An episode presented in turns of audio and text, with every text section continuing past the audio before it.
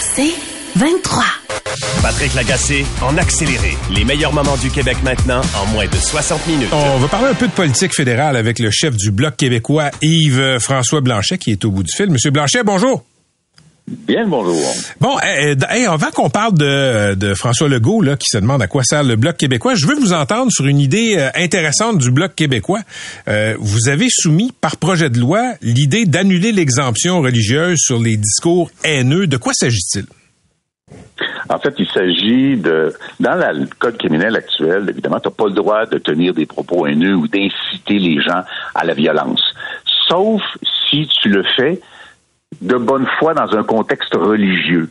Ben, évidemment, l'exemple qui vient à l'esprit, c'est Charkaoui qui, dans la foulée de la guerre à Gaza, euh, incitait euh, Dieu à intervenir et essentiellement à exterminer euh, les Israéliens.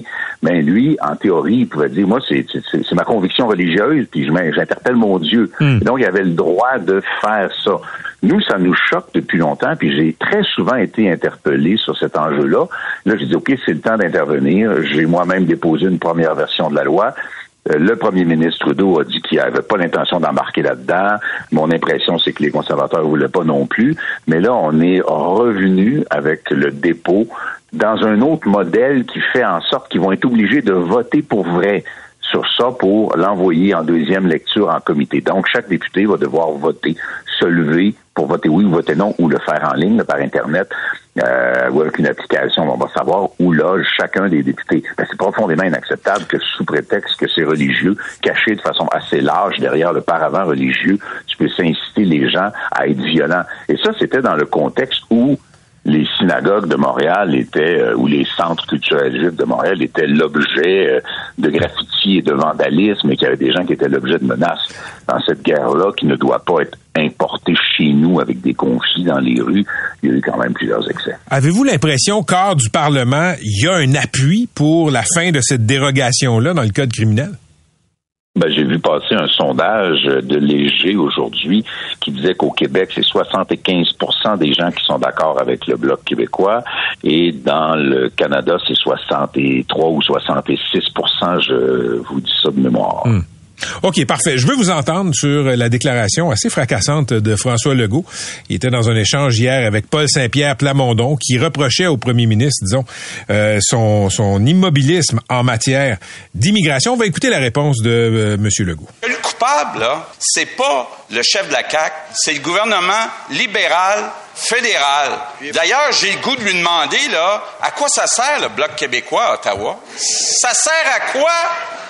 Ça sert à quoi? C'est-tu la question ou le ton qui vous a le plus surpris? Ben, en fait, tout ça, j'ai l'impression bizarrement que ça me concerne pas. Le premier ministre Legault est dans une de ses coltaillages assez euh, euh, intenses avec euh, Paul Saint-Pierre Plamondon. Il veut blesser Paul, il veut, il veut faire mal. Hmm. Là, il sort ça, mais tu sais, il dit ah ben le gouvernement Trudeau sont pas fins, puis ça sert à quoi le bloc québécois? Mais il n'y a comme pas de lien, il n'y a pas de n'y a pas de continuité dans le propos. Enfin, moi, je me suis longtemps gratté à la tête en disant, je comprends pas pour, deux raisons. Un, c'est quoi le contexte? Fait que je veux pas m'en mêler trop parce que c'est dans une chicane à l'Assemblée nationale du Québec. On a les nôtres au Parlement fédéral. Là. Puis c'est entre eux autres un peu, puis j'ai l'impression que ça a été un peu spontané. Puis je suis devenu une espèce de bâton dans un conflit entre les deux chefs de parti, mais ça nous concerne pas vraiment maintenant l'utilité du bloc. Euh, lorsque l'Assemblée nationale du Québec, globalement, avec plein de motions unanimes, ou des consensus à l'Assemblée nationale du Québec, et souvent quand même, on va dire, le gouvernement du Québec, sur les transferts en santé, son seul ami, c'est le Bloc québécois. Puis sur l'immigration, son seul ami, c'est le Bloc québécois. Puis sur la protection du français, le seul ami, c'est le Bloc québécois. Sur la laïcité, le seul ami, c'est le Bloc québécois. Euh, L'aide médicale à mourir la semaine dernière, le seul ami de Québec, c'était le Bloc québécois. La motion sur la reconnaissance de la nation, sur la langue française, la gestion de... Mais justement... toujours le Bloc québécois qui fait ce travail Mais M. Blanchet, vous avez souvent été le relais des positions du Québec, donc souvent du gouvernement du Québec ces dernières années euh, à Ottawa. J'ai été surpris de voir M. Legault faire cette sortie-là. Il s'est-tu passé de quoi entre vous deux? Non, pas du tout. En fait, on a très peu de contacts, si ce n'est par l'intermédiaire des, euh, des réseaux. J'ai l'impression que, mais tu sais, je veux pas mettre de l'huile sur un feu que j'ai pas allumé puis qui me réchauffe pas. Là, euh, j'ai l'impression que euh, bon, les chiffres actuels du Parti québécois sont plutôt bons, puis ça peut irriter euh, le premier ministre du Québec à l'heure actuelle. Sauf que on est un allié indéfectible du Parti québécois en matière de souveraineté. Pour le reste, ben, je pense que quand ils se sont chicanés hier, les deux, là, ils sont tous les deux à la même place qu'il faut contenir les enjeux d'immigration qui relèvent essentiellement d'Ottawa puis qui devraient relever davantage de Québec. Alors, Paul Saint-Pierre Plamondon dit à François Legault, ton affaire, c'est un échec. François Legault, il dit, non, non, mais tu devrais m'aider à la place. Puis là, je sais pas, pour une raison qui lui appartient, il faudra lui demander à lui, moi je le sais pas, euh, décide de mettre le bloc dans la dans la sauce un peu là.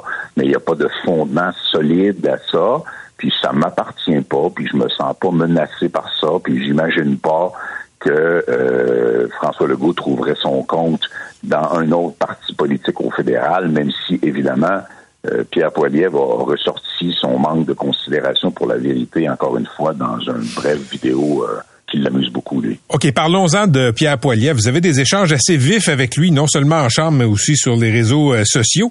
extrait d'un tweet que vous avez envoyé il y a deux jours. Hey Pierre, tu te rappelles de la colonne à Justin? Elle était où la tienne hier? Tu aurais pu parler de plein d'affaires dont on vote sur les demandes anticipées pour l'aide médicale à mourir, etc., etc. T'es pas venu. Rendu en élection, où tu seras? Vous parliez de sa non-présence sur le plateau à Tout le monde en parle. C'est-tu personnel entre vous puis euh, Poiliev? Écoute, euh, je vous suggère pas de nous inviter au même parti parce qu'il y a vraiment, vraiment, vraiment aucun atome trochu entre M. Poiliev et moi. Bon, ça c'est, oui, ça c'est tout à fait vrai. Quand on se croise dans le corridor du Parlement, il n'y a pas de minouches qui se font là.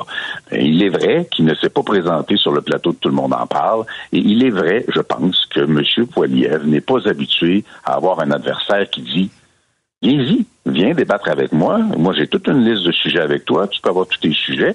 On va pouvoir parler de ta prétention de la taxe carbone qui s'applique au Québec, alors qu'il n'y a aucune tarification fédérale qui s'applique au Québec. On pourra parler de ce qu'il dit sur les armes à feu, alors que c'est le bloc qui fait retirer la liste et les armes de chasse de la loi sur les armes à feu avant de voter pour. On avait obtenu ce qu'on voulait. Lui prétend que c'est lui, c'est juste pas vrai. Quelqu'un qui vérifie va s'en rendre compte facilement. Hmm. On pourra parler d'immigration, d'aide médicale à mourir, de droit à l'avortement, de tout ce qu'il voudra. Moi, j'ai aucun problème. Mais j'ai l'impression qu'il n'est pas habitué d'avoir quelqu'un qui dit, ben, on va, on va en avoir un débat quand tu voudras. Et là, il était invité sur le plateau de Tout le monde en parle, dans, sur le sujet d'un scandale qu'il est supposé dénoncer mais malheureusement, les conservateurs ont fait affaire avec la même entreprise, la fameuse CS Stratégie, qui à l'époque s'appelait Corridal. Et CS Stratégie, euh, Corridal, pardon, a fait affaire avec les conservateurs de Stephen Harper, la même gang, les mêmes gars. Et euh, c'était avec le ministère des Transports, dont Pierre Poilievre était secrétaire parlementaire. Fait qu'il n'y a peut-être pas tant envie de parler de ça. Je suis curieux de savoir, c'est, pas un reproche, là. Vous avez bien le droit de faire ce que vous voulez dans votre euh, compte Twitter.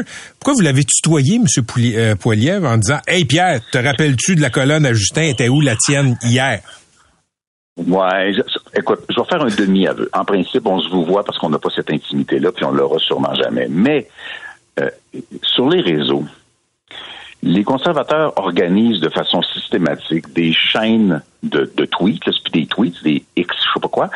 Ils organisent des chaînes systématiques de gens qui viennent s'abonner à mon compte me font des insultes. Évidemment, je les sors. D'après ça, ils viennent dire aux autres, hey, Blanchette, il écoute pas personne qui est pas d'accord avec lui. Alors que c'est des insultes, c'est des, des mots d'une vulgarité qu'on dira pas sur les ondes du 98.5. C'est, c'est à la limite violent comme propos. Et moi, c'est des, c'est des meutes, mais il y, a, hmm. des conservateurs très corrects sur les réseaux sociaux. On a le droit d'être conservateur. Mais c'est sa stratégie, comme il a fait contre deux euh, députés, pas des députés, pardon, deux sénatrices conservatrices, deux femmes francophones, euh, une femme de couleur puis une femme handicapée, et il a dit dans l'antichambre de la Chambre des communes à son monde d'aller intimider ces femmes-là qui votaient contre les conservateurs au Sénat. Tu sais, il y a des pratiques de même d'intimidation, de façon de travailler qui ne devraient pas exister en démocratie. Ben, c'est un peu sa culture. Alors, je me suis tanné un peu de ça. Fait que j'ai répondu de façon peut-être un peu plus euh, un peu plus musclée que ce que la politesse suggère, mais en termes de politesse, il n'est pas marché pour donner de leçons à personne. Merci d'avoir été avec nous, M. Blanchet. Toujours un plaisir. Réciproque, bonne soirée. C'était Yves-François Blanchet.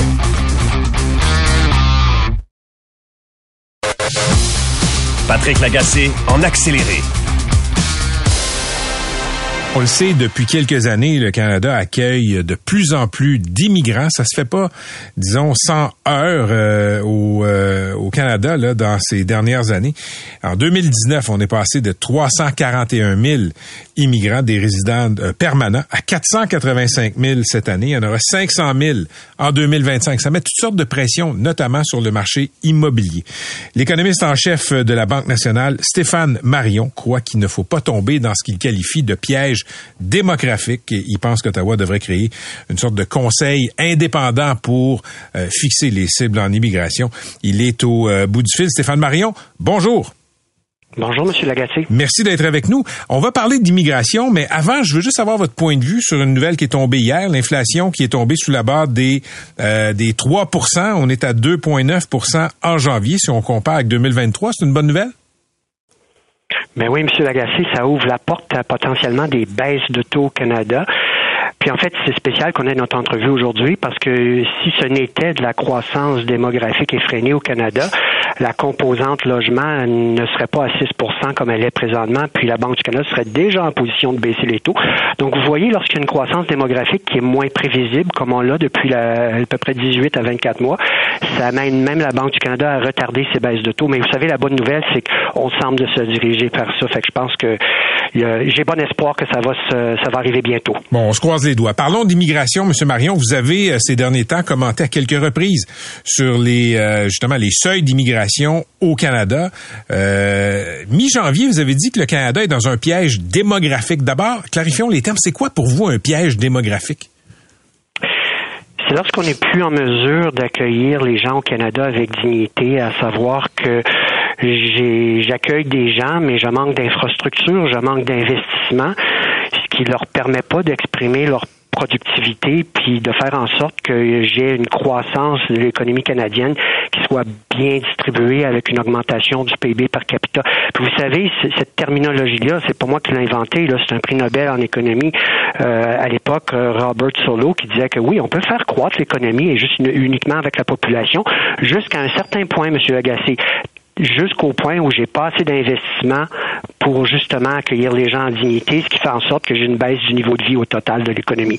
Donc c'est la première fois de son histoire que le Canada a une croissance démographique plus forte que euh, l'investissement au pays. Et euh, c'est ce qui s'appelle le piège démographique. Comment vous qualifieriez l'approche du gouvernement Trudeau en matière d'immigration? Euh, moi, je suis pour l'immigration en passant, puis ça a toujours été très porteur pour le Canada, mais encore une fois, c'est une question de dignité.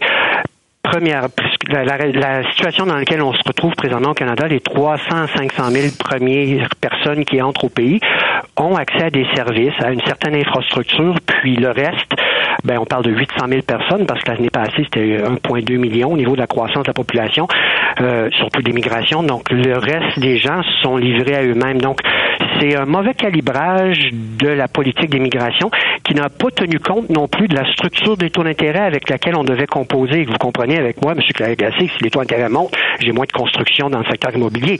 Donc, on ne peut pas augmenter nos quotas d'immigration lorsque les taux d'intérêt montent. Faut pouvoir être euh, plus pragmatique et s'ajuster où on se trouve dans le cycle. Il y a toujours une contrainte en économie, hein, M. Lagacé. Fait que là, c'est comme si on n'avait pas tenu compte de la contrainte des taux d'intérêt, la contrainte euh, des infrastructures. Mais je reviens à ma question. avec toutes ces explications, quel jugement vous posez sur la politique d'immigration sous M. Trudeau? Euh, quel qualificatif vous utiliseriez? Est-ce que c'est, je ne veux pas vous mettre des mots dans la bouche, là, mais si je vous comprends bien, ça semble être un petit peu à la va comme je te pousse. Ben, c'est jamais arrivé que le Canada tombe dans un piège démographique tel que défini par un prix Nobel d'économie. Donc, de toute évidence, il faut s'ajuster à la situation. Euh, et puis, si je recommande de la, moi, je pousse fortement pour la création d'un comité d'experts non partisans qui donne le chiffre total au gouvernement. Arrêtons de nous obstiner. Immigration permanente, temporaire, réfugiés. Non, moi, je suis capable d'en arriver à un chiffre total que l'économie peut s'absorber, mais il faut que ça soit fait de façon non partisane, transparente, puis que ça implique aussi, M. Lagacé, il faut parler aux municipalités, parce que les municipalités doivent absorber mm-hmm. la croissance de la population. Encore une fois, M. Lagacé, c'est juste pour s'assurer qu'il y ait un accueil de la population étrangère. On va chercher des talents à l'étranger. Il faut que les gens viennent soient accueillis avec dignité. Puis ce n'est pas le cas depuis 18 à 24 mois. Euh, il y a des gens dans le débat sur l'immigration, M. Marion, qui disent que la capacité d'accueil, c'est une vue de l'esprit. Quand on veut accueillir les étrangers, on les accueille. Il me semble que c'est un peu court comme explication quand on voit, par exemple, la pénurie de logements tient pas la route euh, dans un concept économique. Vous savez, moi, mon emploi du temps, c'est économiste. Puis, un économiste, ça maximise l'utilité ou la bien-être de la société sous contrainte. On fait tous face à des contraintes, M. Lagacé, ça peut être une contrainte environnementale, une contrainte financière. Ça n'existe pas donner un chiffre sans contrainte. Ce qui est évident, c'est que si on est tombé dans un piège démographique, c'est qu'on n'a pas tenu compte de la contrainte de l'investissement et de la contrainte de l'infrastructure.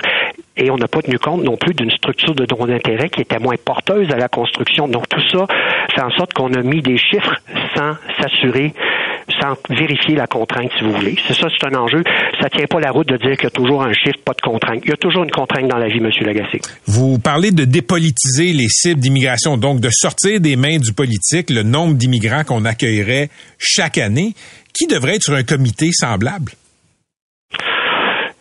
Mon Dieu, plusieurs acteurs. Euh, je pense qu'il devrait avoir des, démographes, il devrait avoir euh, des gens de certains secteurs euh, afférents à la construction. Euh, les municipalités doivent être assis à la table aussi. Faut moi, ce que je cherche à faire, c'est que qu'on établisse le chiffre maximal en fonction de là où nous sommes dans le cycle économique, puis en fonction des contraintes qu'on se fixe comme société, puis qu'on donne le chiffre maximum aux politiciens, puis euh, ce sera aux politiciens de décider s'ils veulent aller jusqu'au chiffre maximum ou s'ils veulent aller plus bas. Mais au moins qu'on ait des barèmes de dire voici à ce moment-ci du cycle le maximum de ce qu'on peut aller chercher au total. Puis après ça, libre à vous de décider par après comment vous voulez le faire ou comment vous le distribuez en temporaire, permanent, puis tout ça. Mais clairement, on est capable de donner un chiffre maximum au total aux politiciens. OK, si, si vous considérez qu'on devrait dépolitiser euh, les seuils d'immigration, M. Marion, euh, est-ce que vous considérez que c'est politisé présentement? Donc, les seuils ont un lien avec des objectifs politiques du parti au pouvoir? Ben, semblerait qu'il y a eu une certaine ratée parce qu'il y avait des recommandations qui avaient été faites par la fonction publique. Euh, ces chiffres-là n'ont pas vraiment été publiés. On avait dit que c'était peut-être trop à ce moment-ci du cycle. Donc moi, je veux juste le sortir de la cour du politique parce que vous savez, M. Lagacé, il y a un démographe très euh, célèbre au Canada, David Foote, qui avait dit la démographie, ça explique les deux tiers de tout.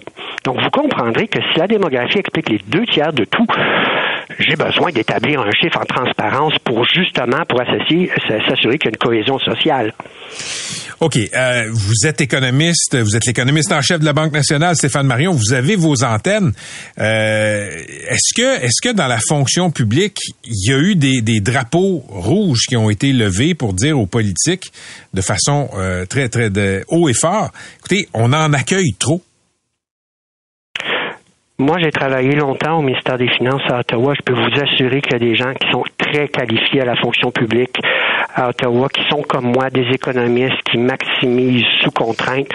Je suis certain qu'il y a eu des recommandations faites euh, euh, en ce sens. Et c'est la raison pour dire que si les politiciens sont hésitants à faire confiance à leurs fonctionnaires, bien, mon Dieu, formons ce comité d'experts qui donnera le chiffre maximum, puis après ça, les politiciens pourront décider de quel genre d'immigration à l'intérieur de certains barèmes.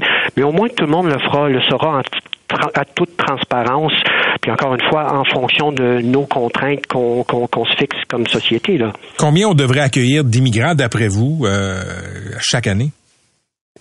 Ben c'est pour ça qu'il faut former un comité, là, M. Lagacé. Non, mais vous, euh, vous, devez avoir, vous devez avoir une idée quand même, une petite fourchette. Ben, je, vais vous donner un exemple pour la grande ville de Montréal. Ok, euh, depuis 20 ans, c'est 3000. La croissance de la population, c'est 3000 personnes par mois.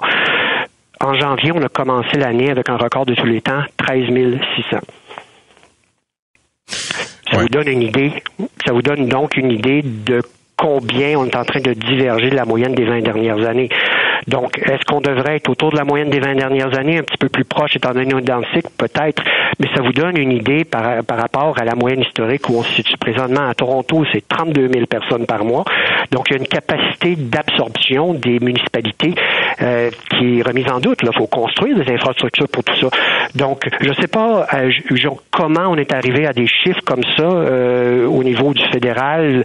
Euh, de, en fait, il y a une certaine ratée au niveau de l'encadrement, mais clairement, je vous donne le point de départ où nous sommes hmm. présentement. 13 600 à Montréal par mois. Je ne pense pas que c'est facilement absorbable. 32 000 à Toronto, c'est très gros aussi. Euh, puis je pense qu'il faut recalibrer. Donc euh, de là, je vous dirais que la moyenne des dernières années au Canada, c'est 300 à 500 000 personnes. Puis là où nous sommes dans le cycle, c'est probablement qu'on est en mesure d'absorber au-delà de 500 000 à ce moment-ci avec la structure des taux d'intérêt actuels. Tant que les taux d'intérêt n'auront pas baissé, j'ai moins de construction. Donc, il faut calibrer avec tout ça, le M. Legacy. Donc, euh, je pense qu'il faut ramener à des chiffres qui sont en deçà du million, mais là, on commence l'année avec des chiffres qui se rapprochent de plus d'un million, encore une fois, pour 2024. Donc, euh, si je comprends bien, il n'y a pas d'embellie sur le front du logement. Ça va demeurer très dispendieux et euh, acheter, que ce soit des condos, des maisons, des plex, ça va continuer à être très, très cher. Ben, il y a un phénomène démographique qui est presque unique au Canada. On a une croissance de la population qui est cinq fois plus rapide que la moyenne des pays de l'OCDE. Puis euh, dans ce contexte-là, si on veut être aussi ambitieux sur la démographie, moi j'ai aucun problème avec ça, tant aussi longtemps qu'on ait la capacité de construire les infrastructures qui vont avec ces chiffres-là. Or, présentement, euh, on connaît des ratés, donc euh, encore une fois, de là le piège démographique pour la première fois de l'histoire canadienne. Merci pour vos lumières, c'est très intéressant. Je vous souhaite une excellente journée, M. Marion. Merci à vous. Merci. C'était Stéphane Marion. Il est économiste en chef à la Banque nationale. Patrick Lagacé en accéléré. Imaginez, votre fille, votre sœur, votre amie est tuée et pendant 22 ans, la police ne parvient pas à faire une arrestation. Et c'est deux décennies de tourments, de questions sans réponse qu'ont vécu les proches de Guylaine Potvin qui a été tuée à Jonquière en avril 2000. Et en 2022, coup de théâtre, ben, la Sûreté du Québec a arrêté un suspect, Marc-André Grenon. Et hier, près de 24 ans après la mort de Guylaine Potvin, un jury a mis quelques minutes avant de déclarer Grenon coupable de meurtre au premier degré après des semaines de procès. Chantal Potvin est la sœur de Guylaine. Elle est au bout du fil.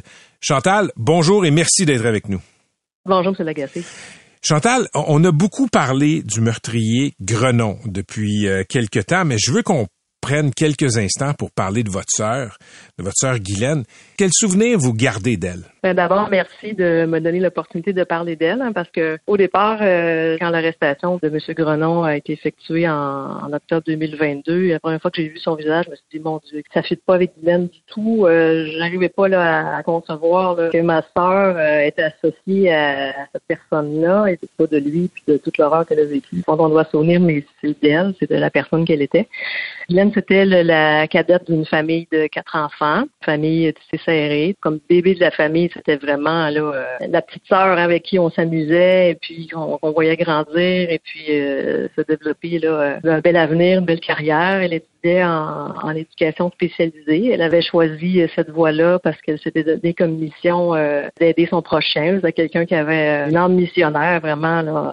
C'était ancré en elle le besoin d'aider les gens. Donc déjà sa première année d'études collégiales, elle faisait des ateliers pour les personnes âgées, puis elle était aussi en contact avec des personnes handicapées. Donc, c'est ça, quelqu'un de très humaine, un rayon de soleil, euh, quelqu'un qui avait une vie toute simple, euh, de jeune femme euh, qui avait vraiment une vie tranquille. C'est pas quelqu'un qui sortait, c'est quelqu'un de quand même assez mature pour son âge sérieuse. Puis bon, elle étudiait, puis elle faisait ses petites choses. Elle avait ses amis, mais très tranquille. Euh, c'est quelqu'un qui se met l'amour, la joie autour d'elle. Tout ce que j'entends à propos de Guylaine, euh, votre sœur Chantal, c'est que c'était une fille chaleureuse et, bienveillante. Oui, effectivement, ça le décrit bien. Il y a eu une attente de plus de 20 ans pour obtenir justice. Je pensais à cette attente-là hier. Donnez-nous une idée du poids, Chantal, que ça fait peser sur une famille dans le quotidien de pas savoir ce qui est arrivé, qui a tué sa sœur, sa fille? Les années qui ont suivi l'événement, on était beaucoup dans l'attente. Hein. Tout était plus lent à ce moment-là au niveau des résultats de tests d'ADN. Bon, à chaque fois qu'il y avait un, quelqu'un qui était suspecté, mais il fallait attendre plusieurs semaines avant d'avoir le résultat. Fait que là, on était au bout de notre chaise, on disait bon, ça va être lui. Euh, cette fois, ça va être la bonne. Mais à chaque fois, c'était euh, une déception, déception par-dessus déception. Euh, pour ma part, j'avais comme lâché prise avec toutes ces années-là. Bon, c'est sûr qu'on avait chacun nos, nos, vies. Hein. À l'époque où je suis arrivée, mon frère et ma soeur, on était des jeunes adultes, donc on a eu nos familles, puis on a eu nos enfants, on a fait notre vie, notre carrière, tout ça.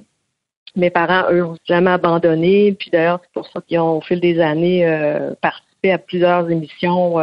ça donnait comme un peu un boost, là, si on veut dire, au niveau du public, à savoir est-ce qu'il y a des gens qui pourraient euh, se manifester avec un indice qui pourrait euh, mener à une arrestation, tout ça? Fait qu'eux ont, ont toujours été avec cet espoir-là. Donc, euh, mais je continue à vivre malgré tout, même avec Guylaine qui est là dans nos pensées, puis toujours la question qu'est-ce qui s'est passé, c'est qui, c'est pourquoi, puis c'est c'est sûr que ça reste toujours toujours dans nos têtes là malgré qu'on continue nos vies, qu'on essaie d'avoir une vie normale, si on peut dire. Vers la fin du procès, on était rendu au plaidoirie, Grenon a fait dire par ses avocates qu'il admettait avoir tué votre sœur, mais dans un cambriolage raté.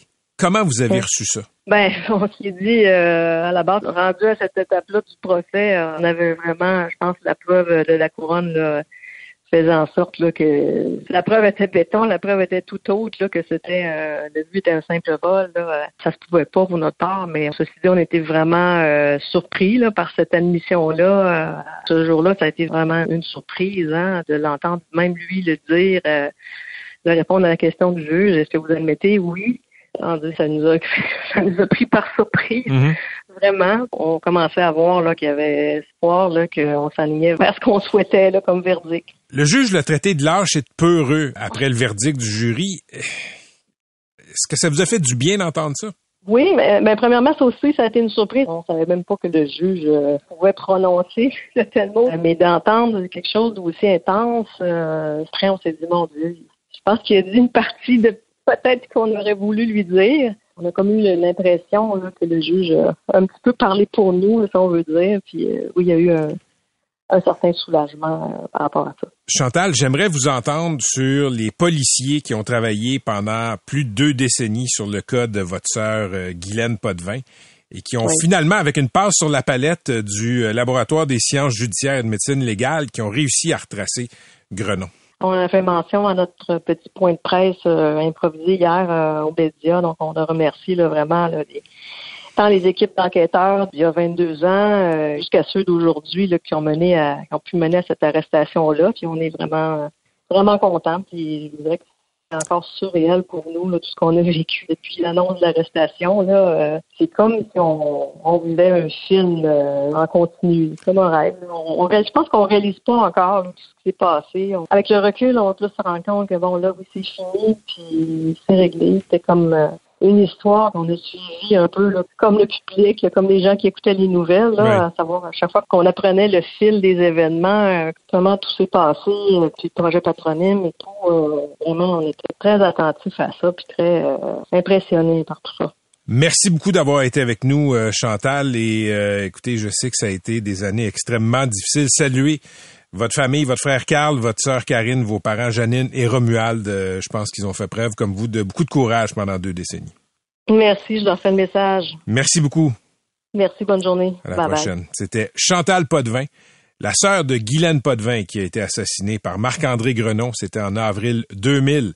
Ça a pris 22 ans avant que la police identifie le suspect, l'arrête. Et hier, on en parlait à l'émission, ben, il y a un jury qui a pris euh, de très courtes minutes avant de trouver Grenon coupable de meurtre au premier degré. Il va passer les 25 prochaines années en prison. Patrick Lagacé en accéléré. Mon ami Maxime Penneau-Jobin est au bout du fil. Je voulais revenir avec lui sur certains sujets d'actualité. Notamment, il a écrit dans la presse tout récemment sur l'idée de taxer les actifs des communautés religieuses. Et euh, quand il était maire de Gatineau, euh, Maxime a vécu beaucoup d'inondations. Je voulais avoir son point de vue sur la nouvelle à la une de la presse aujourd'hui. Desjardins qui se retire de plus en plus du marché des prêts hypothécaires pour les résidences qui sont dans des zones à risque d'inondation. Salut Max! Bonjour Patrick. Donc, euh, le tabou de la laïcité fiscale, c'était le titre de, tes chroniques récentes.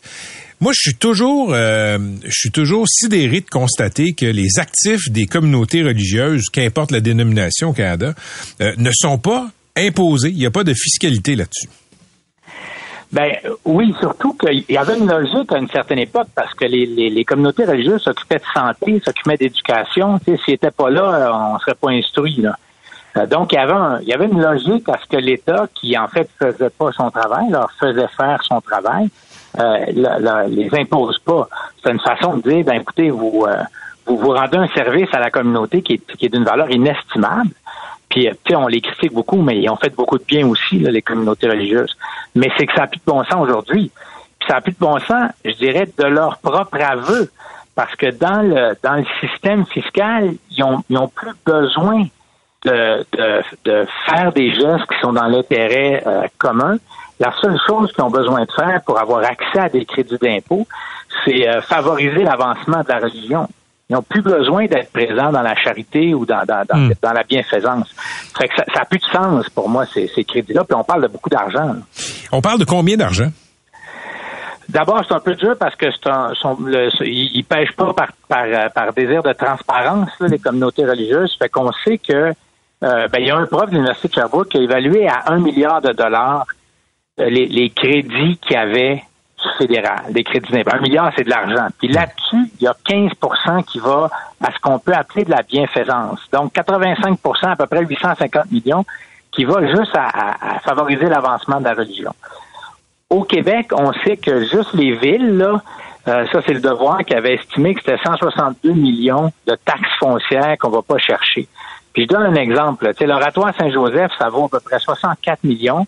Ils ont 18 millions de, de, revenus par année parce qu'ils ont 2 millions de visiteurs, qui sont pas juste des gens qui vont prier, il y a du tourisme là-dedans. Ben, eux payent pas un sou de taxe foncière. Ça fait qu'on parle vraiment de montants euh, significatifs. C'est un débat qui, qui vaut la peine d'être tenu parce que on parle de beaucoup d'argent. Mais le débat ne se tient pas, ça revient euh, aux quelques années dans l'actualité. Est-ce que c'est pour ça que tu parles d'un tabou? Ben oui, ben oui. j'en ai parlé un petit peu quand j'étais maire, j'en parle plus maintenant pour des raisons évidentes. Puis pour ça, je parle de tabou, c'est que tu, ne gagnes pas tes élections en te mettant, en te mettant potentiellement à dos euh, des, euh, des communautés religieuses, puis ou, des ou des croyants, tu sais, des gens qui disent ben là, moi je crois dans mon église. Euh, puis ça, c'est c'est beaucoup les personnes plus âgées qui prient plus, qui sont plus pratiquantes et qui votent toutes. Donc, euh, c'est un sujet que les politiciens abordent avec, euh, avec beaucoup, beaucoup de prudence quand ils sont obligés de l'aborder. Pourtant, il faut le mettre sur la table. Et euh, tu l'as dit, à l'époque, il y avait une raison pour ça. Aujourd'hui, si on décidait qu'on taxait, qu'on imposait les actifs, les revenus des communautés religieuses, est-ce qu'on pousserait, par exemple, certaines églises à carrément fermer leurs portes? Oui, puis c'est là où il faut être prudent. Il faut y aller. Il y a des églises, qui ferment à peu près toutes les semaines. Euh, les projets de reconviction sont de, reconversion, pardon, sont, euh, sont difficiles à financer. Euh, c'est pour ça qu'il faudrait y aller graduellement. Euh, il y a déjà des, paroisses qui n'ont pas d'argent, parce que souvent la congrégation a de l'argent, mais la paroisse n'a pas, qui laisse les églises à l'abandon. Fait c'est pas quelque chose qu'il faut faire à la légère, parce que sinon on va se retrouver avec un paquet d'églises qui ferment, puis qui ont beaucoup de valeur au niveau patrimonial, puis des fois même artistique. Là. Euh, c'est pour ça que moi je pense que si on abolissait ces, ces crédits-là, on devrait prendre l'argent qui est euh, qui est recueilli pour voir à la reconversion des églises ou à la sauvegarde du patrimoine il y, aurait une possibilité de faire une transition. Euh, euh, mais il faut être bien, bien prudent parce qu'ils vont fermer. Euh, il y en a déjà beaucoup qui ferment, ils vont fermer tout en même temps. OK. Un autre sujet sur lequel je veux t'entendre, Max, on est dans un registre complètement différent. Quand tu étais maire de Gatineau, tu as vécu euh, plusieurs, euh, disons, phénomènes euh, naturels extrêmes, phénomènes climatiques extrêmes, comme des inondations. et là, dans la presse aujourd'hui, on, on apprend, c'était à la une, Desjardins se retire du marché hypothécaire pour tout ce qui est les risques d'inondation, ce qu'on appelle 0-20 ans. Donc, tu peux avoir une propriété qui est euh, euh, qui est euh, financée par Desjardins, mais quand tu vas vouloir te, refinancer, ben Desjardins va dire désolé, on va pas vous financer. Et évidemment, ça fait baisser la valeur des propriétés. Si tu peux pas acheter une propriété que tu vas réussir à financer dans ce coin-là, ben personne ne va vouloir l'acheter évidemment. Est-ce que tu comprends Desjardins? Moi, je comprends tout à fait des jardins, mais je, suis estomaqué qu'on soit encore en train de parler de ça. Euh, parce que, c'est sûr que des jardins, tient compte de ses intérêts, doit faire des choix, puis ça, en fait, ce que les autres institutions financières ont, dans, dans plusieurs cas déjà fait. Ce qui n'a pas de bon sens, là, c'est que c'est que dans tu sais, nous autres, on avait à peu près 30% de toutes les sinistrés du Québec à Gatineau en 2017. Il y a des quartiers qui ont été ravagés. On, parlait de l'effet gruyère, parce que des énormes trous, des fois, c'est hmm. jusqu'à 200 maisons dans le même quartier qui ont été démolies. Ben, si, si la banque te prête pas d'argent, tu peux pas vendre ta maison. Euh, il y a plein de trous autour. Euh, les programmes gouvernementaux, si tu es inondé, ils vont payer jusqu'à un maximum. Puis si deux ans plus tard, il y a une autre inondation, puis tu avais déjà reçu le maximum, ils te payent plus. Ça fait que ce qu'on est en train de faire, puis là, Desjardins s'ajoute à ça, c'est détruire des quartiers par attrition. C'est-à-dire qu'à chaque catastrophe, il y en a un peu plus qui partent ça, c'est des gens qui perdent l'investissement d'une vie. C'est grave là, quand tu peux plus revendre ta maison. C'est pour ça que nous autres, on disait, ça prend du courage. Faut que le gouvernement dise, OK, il y a des zones à risque élevé, là, mais dans ces endroits-là, on veut plus personne. Puis là, on, rachète les maisons au prix du marché. On s'assure que les gens quittent, mais sans se ruiner complètement. Euh, ou bien on dit, OK, on, on veut plus de nouvelles installations, mais on s'assure que le quartier soit euh, immunisé, euh, accessible. Je, je sais qu'il y a des gens qui parlaient de toutes sortes de, méthodes. Là, on, est dans le milieu, on fait, on fait rien. On, on, laisse les gens dans des situations terribles. À Baie-Saint-Paul, puis, des villes. À Baie-Saint-Paul, le père dit, moi, j'ai la moitié de mon centre-ville qui est en zone inondable. Je, fais quoi? Moi, je, je la, moitié des revenus fiscaux de mon centre-ville parce qu'on construira plus là. Les gens sont obligés de s'en aller. Ça met la ville à risque. Ça n'a pas de sens de ne pas s'attaquer à ce problème-là de façon cohérente et complète. Euh, puis là, Desjardins ben, en rajoute une couche, puis ça, c'est bien du monde qui vont souffrir. Mais, mais tu comprends Desjardins en tant qu'entité le privé, en tout cas, euh, tu comprends ce que je veux dire, c'est une coop, là, ben, mais quand même. Ils ne font pas de la charité. Ils font pas de la charité, eux autres, puis il faut qu'ils pensent à leurs autres membres, aux autres membres qui, eux, euh, veulent des rendements. Fait que je comprends, mais faudrait que le gouvernement, l'entreprise privée comme Desjardins, s'assoient ensemble et disent, OK, qu'est-ce qu'on fait dans des situations-là? C'est comme ça. Sinon, c'est des milliers de personnes qui sont, qui sont poignées qu'une maison, qui, euh, qui, qui peuvent pas vendre puis qui perdent la valeur. OK. Donc, c'est au collectif, c'est au gouvernement d'acheter ces maisons-là? Ben, moi, je pense que dans certains cas, oui. Euh, il y en a même à Baie-Saint-Paul où c'est des maisons patrimoniales. Est-ce qu'on les déménage? Est-ce qu'on est-ce mhm. qu'on investit? Euh, il y a une responsabilité privée dans certains cas parce que des gens qui se sont installés à des endroits où ils n'auraient pas dû aller. Mais dans la majorité des cas, c'est des villes. Tu sais, au Québec, on a construit nos villes à côté des rivières. C'est normal. Puis avec les changements climatiques, avec la multiplication des, euh, des catastrophes, ben, il y a aussi une responsabilité collective en disant, OK, on a permis à des gens de se construire à des endroits où c'était correct, mais c'est plus correct. Qu'est-ce qu'on fait ensemble pour les aider à faire face à ça? Euh, sinon, on les ruine. On, les met dans une situation où personnellement sont, sont faites et n'ont jamais ressources pour s'en sortir. Merci Maxime, bonne journée.